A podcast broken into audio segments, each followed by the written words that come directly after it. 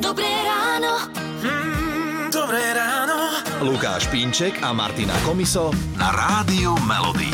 Opäť je tu s nami po týždni v rádiu Melody dermatovenerologička doktorka Barbara Gulánová z Dermatologického centra Bezručova v Bratislave. A možno ste ani netušili, že také rastliny alebo parfémy, ktoré často používame, alebo aj lieky, dokážu spôsobiť niečo na našej pokožke, pokiaľ to príde do kontaktu so slnkom. Mm-hmm. Takže čo by sme mali o tomto vedieť? Niekedy si ľudia neuvedomujú, že si natrú na kožu niečo, či už je to kozmetika, alebo je to liečivo, napríklad proti bolesti klbov, nejaký gel, hej, mm-hmm. máme také gely, ktoré ktoré sú so slnkom veľmi nebezpečné, môžu vám urobiť veľmi škaredé kožné ochorenia, e, tzv. fotokontaktnú dermatitídu. Fotokontaktná dermatitída, teda za mňa musím povedať, že je to úplne nový pojem. Čo, Aj za mňa. No, takže čo to je, čo to znamená? To je to, že, že natriem si to, ožiari mi to slnko, napríklad som mala pána, pacienta, ktorý mal bolesť kolena, natrel si na to gel proti bolesti klbov a išiel sa bicyklovať na celý deň. Mm-hmm. Bez ďalších ochranných faktorov samozrejme. Ono to nemusíte vidieť hneď v ten deň, ale o deň alebo o dva,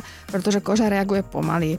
No a samozrejme červené, plusgiere, veľké, mokvajúce, no skončil naozaj tak, že na celkových kortikoidoch, pretože e, je to takéto komplikované so slnkom a s niektorými liečivami. A čo napríklad parfémy, ktoré dennodenne používame a ani si neuvedomíme, že ideme sa dajme tomu opaľovať, uh-huh. chceme byť voňaví na tom kúpalisku, tak či toto môže spôsobiť nejaký veľký problém?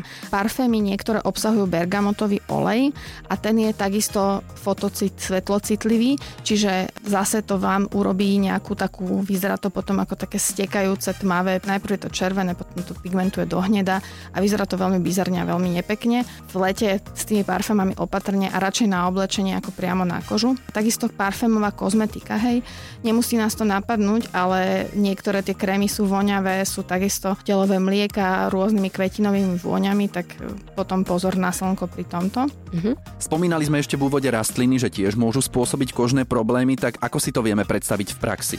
Niektoré rastliny takisto obsahujú látky, ktoré sa volajú furokumaríny a tieto nám precitlivujú kožu voči slnečnému žiareniu. A stane sa napríklad to, že ľudia sú pri jazere prírodné kúpalisko, je tam trávička, pekne si na tom dáme deku, e, mokrá koža, slnko a teraz tie rastliny, tá šťava z tých rastlín príde na kožu, tak takisto to vie urobiť plusgerové všelijaké e, kožné ochorenia, ktoré niekedy môžu imitovať pásový opar a potom tí ľudia prídu, že mám pásový opar, no nemáte. A napríklad to môže vznikať aj keď kosíte, hej, bez trička, zberáte nejaké rastliny, dávate to na kompost, pracujete v záhradke.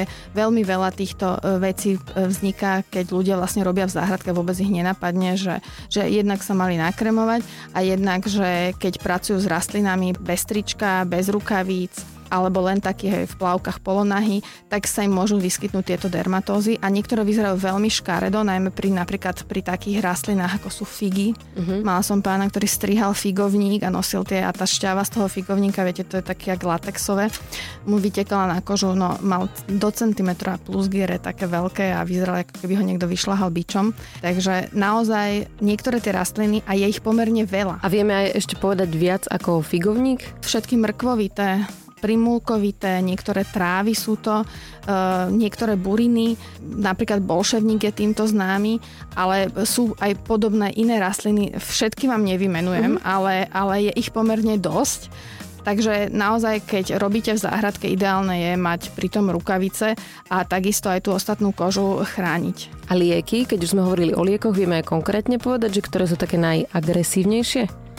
Tak najagresívnejšie môžu byť niektoré antibiotika, ktoré proste so slnkom vám zreagujú, potom rôzne antiepileptika, proste ľudia, ktorým niektoré, niektoré lieky na odvodňovanie, čo si veľa ľudí neuvedomuje, že oni tie lieky na odvodňovanie berú v rámci liekov na tlak pretože momentálne sú lieky na tlak e, kombinované. Jednej tabletke máte dve, tri liečiva účinné a jedno z toho je často mm, liek na odvodnenie, teda diuretikum. A práve tieto diuretika môžu byť takisto svetlocitlivé. Sme radi, že ste tu boli, lebo opäť sme sa dozvedeli niečo nové. Toto bola doktorka Barbara Gulánová, dermatovenerologička. A možno niekto predíde ďalším problémom, ešte leto pokračuje, tak ďakujeme pekne a krásny deň. Hity vášho života už od rána. Už od rána. Radio Man.